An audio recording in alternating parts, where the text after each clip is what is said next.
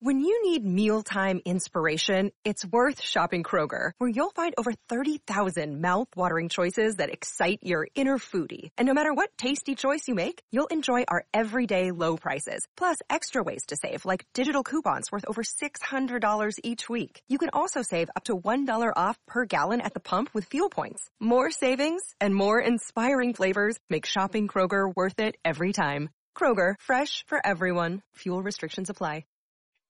He knows New York. He loves New York. He is New York. He's got plenty of ideas on how to bring change. He is John Catsimatidis and Cats at Night on 77 WABC. Welcome back to the John Catsimatidis Cats at Night show. In studio, we have uh, Chairman Ed Cox. Of course, we have John Catsimatidis, who works day and night, no matter what the day, no matter what the night. He's been in studio since what six o'clock this morning, and myself, Lydia Serrani, five thirty. Yep. And do you sleep, John? You never sleep. You're always working. A the couple, hardest a couple man. here, a couple there. And uh, there you tell go. us, uh, is Gordon Chang on? We got Gordon G. Chang on the line, and if you want to know what's going on around the world, Gordon Chang is the man to ask. Welcome to Cats at Night, and happy Thanksgiving, Gordon Chang. Well, happy Thanksgiving, Lydia and John and Ed. So thank you so much. Well, tell us uh, what's what's going on in the world. I mean, uh, it's a quiet day in New York. The stock market wasn't open, so it didn't go down. It didn't go up. Um, what did you do today? Well, I had dinner for the first time, Thanksgiving dinner for the first time with the family in two years. So this is, uh, you know, before the pandemic, and it was just great. I mean, it was wonderful. So it's a quiet day in the U.S., but it was a pretty consequential day in China, though. Yeah, what happened in China? Well, you have uh, continued COVID cases. There were 31,444 of them um, yesterday, um, which basically sets a record for the year. Um, but the big story is the continued rioting at the Apple plant in Zhengzhou. It's it's run by Foxconn, which is a Taiwan company, but basically it's called iPhone Factory because it makes more iPhones than any other place in the world, What? somewhere between 50 and 70 percent of them. And the workers are rioting. They're they're battling the uh, police who are in those white hazmat suits. They got two hundred thousand employees, isn't that right over there in that That's factory? right. They've got they have 200,000 employees, but at the end of last month, uh, thousands of them fled. Um, then the government brought in new workers, including veterans, um, and now those guys are rioting as well because they're not being paid what they're promised, and there's all sorts of issues regarding COVID. So it's a pretty unhappy place right now. Let, let me take you up to a, a, a bigger level here, and this is what Larry Summers, who's right about inflation. Well, let, let me let's give the people the big picture yet. All right, go Uh, ahead. Ed Cox uh, was son-in-law of President Nixon, who opened up China. So Ed Cox is very, very knowledgeable on China. So when he's talking, he knows a, few things about uh, about what went on. Well, at least I didn't know the questions to ask a real expert like Gordon Chang. and, Gordon, I think your, your book, uh, 20 years ago about the coming collapse may in fact be right. Larry Summers has said that for a variety of very good reasons that he laid out, years from now, we'll look back and see China as we saw Japan in the early 90s and the Soviet Union in the mid 60s. In other words, as a growing giant that would take over the economy in the world. Uh, and uh, of course, neither panned out. And he thinks the same is going to happen with uh, the way we see China now. Yeah, well, certainly, I think we're we're witnessing peak China, um, and p- part of it is because Xi Jinping, the Chinese ruler, is undoing the policies that made China so successful. So you have Deng Xiaoping, the successor of Mao Zedong. Deng uh, opened up the country. Um, he was reacting to pressure from the Chinese people. He wisely stood away, and then we had the economic miracle of 35 years. But Xi Jinping is going back to the policies of Mao Zedong. He's tightening up China, moving back to totalitarian controls. And one of those totalitarian controls is COVID. And the Chinese people have just in the last month or so have been protesting, demonstrating, rioting, defying orders. And at this iPhone factory in Zhengzhou, which is in central Hunan province, we are seeing basically open warfare between the workers and the police. That must be very disturbing to President Xi and the and the Communist Party. Uh, uh, what I understand is they're letting up now a little bit on the complete lockdowns. They're trying to do it more uh, apartment house by apartment house or a specific factory by a specific factory. But the result is that COVID is spreading widely because they have no natural immunities because they have this lockdown policy and they're using a questionable vaccine and even that has been limited in the way it's been used. So they still have a huge COVID problem that uh, that that uh, they don't quite know how to deal with it, considering that people don't like the lockdowns. That's absolutely correct. Everything that you said, and and right now the regime is doesn't know what to do. On November 11th, it announced those 20 relaxation measures.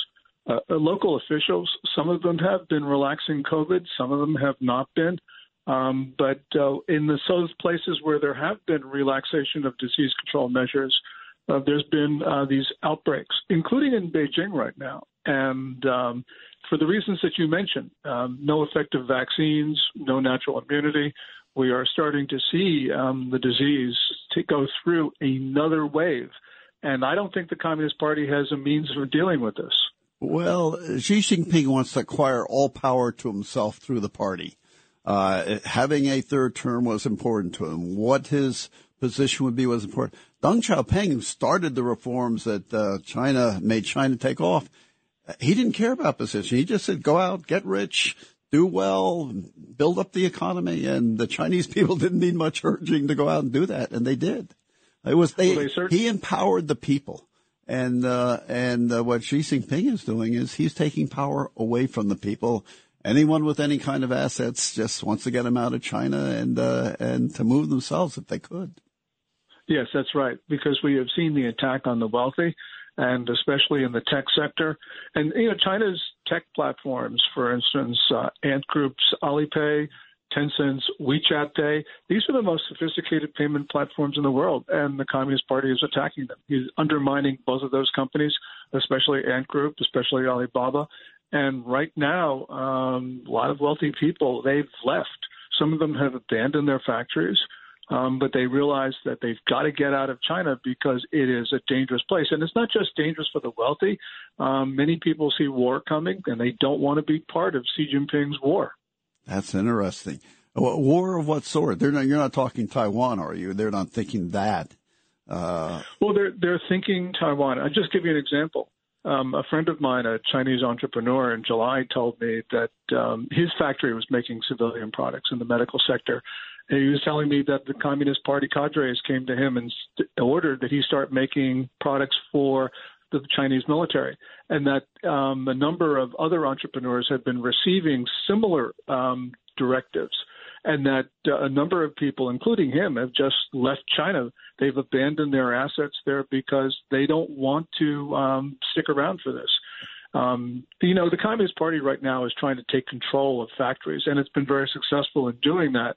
And that means when you have the party run factories, they don't run very effectively, they don't run efficiently, and of course, with the COVID lockdowns, they don't run at all. So China's right now in a state of distress.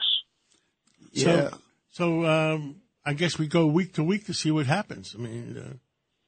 Yes, uh, um, and very much day to day. Um, you know, most people assume, and I think it's probably right, that the party will get control of the iPhone factory at Zhengzhou, um, and that some of the other disturbances, especially in Guangdong, in Guangzhou, the capital of that very important province. But the point is, um, they haven't been able to do that for the last couple of weeks, despite all the resources which means that this is troubling because it shows the failure of Communist Party governance. For instance, this factory, which has now become the focal point of uh, the world's attention, it, the Communist Party had every reason in the world to make sure that it was running well because Apple is the most, actually, this is the most important factory in China, many people will argue. And they haven't been able to do it. Their policies have just failed day after day after day and that really calls into question the competence of, part, of uh, Communist Party governance. What, what, does that mean for people who want to buy Apple uh, iPhones or iPads or others in the United States? Well, the iPads are um, Apple has widely wisely shifted much of that production to Vietnam, uh, and that is in process. So that probably won't be affected. But iPhone shipments will be affected because I, I heard iPhone 14 shipments are being affected right now.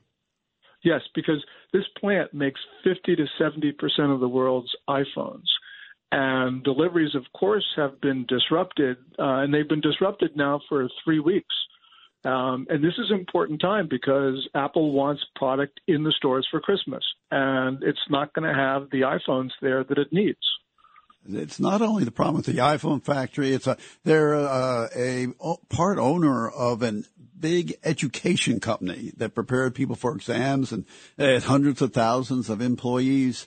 And Xi Jinping just decided it was not a good business Yeah. and ordered it to be shut down. Uh, Well, Right. we have to go on to a break right now and go on to our next thing. Uh, Gordon Chang, thank you so much for coming on, keeping the American people uh, informed. And uh, to tell everybody, your Twitter, keep informed of what you do is at Gordon G. Chang. Is that correct? That's right. And happy Thanksgiving to all of you guys. Happy Thanksgiving. happy Thanksgiving. And we'll catch up. He knows New York.